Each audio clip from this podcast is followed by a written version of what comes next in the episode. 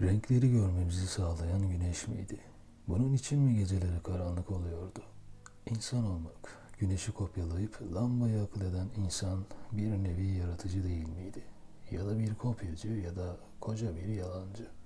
Yalancı insan insanı kandırıyordu. O zaman akşamları gördüğümüz şeyler renkler değildi. Peki ya duygular? Bazen içinizden atmak istersiniz. Bazen doya doya yaşamak. Neden diye sorgularsınız bazen.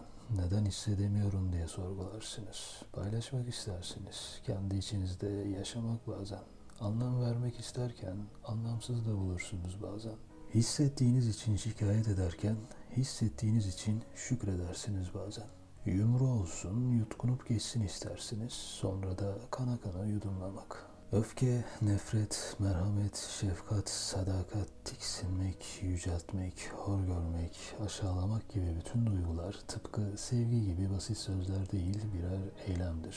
Ve komşundan, arkadaşından, sevgilinden, eşinden, dostundan ödünç alamayacağın şeylerdir. İnsan için duygular bir evin penceresi gibidir. Onlar olmazsa hapistesinizdir. Öte yandan akıl mantık ikilisi bir evin betonu duvarlarıdır. O ikili olmazsa ev olmaz. Kısacası duyguları akıl ve mantıkla yönetebilmeyi başarabilmek kelimenin tam manasıyla yaşamaktır.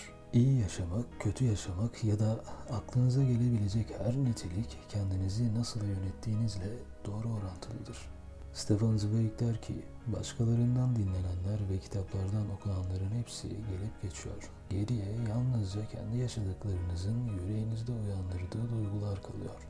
Gerçekten de böyledir. İnsan için yaşadıklarından geriye yalnızca duygular, anılar ve belki de Dostoyevski'nin de dediği gibi yaşanması mümkünken yaşayamadığı mutluluklar kalıyor. Duygularımız ne bizi yolumuzdan çevirecek bir güce sahip tanrılardır ne de bir mazerettirler kirli ellerimizi mazur gösterecek. Çok farklı dünyalardan da baksak, çok farklı da düşünsek, çok farklı ideolojilere, dinlere sahip olsak bile duygularımız yalan söylemez. Ve duygularımız bizleri dünyada ortak bir paydada birleştirir. Yeni şeyler yaratır. Duygular evrensel bir dildir ve hiçbir dil bu kadar evrensel, bu kadar ortak ve bu kadar yoğun değildir. Bunun yanında anlaşılmayan duygular da vardır. Daha da doğrusunu söylemek gerekirse anlamak istenilmeyen duygular. Birine duygularınızı anlatmaya çalışıyorsanız ve o ısrarla anlamadığını söylüyorsa emin olun çoğu zaman anlamakla ilgilenmiyordur. Yalnızca rollere bürünüyordur. Açıkçası ya da maalesef bulunduğunuz adres yanlıştır ve siz yalnızsınızdır.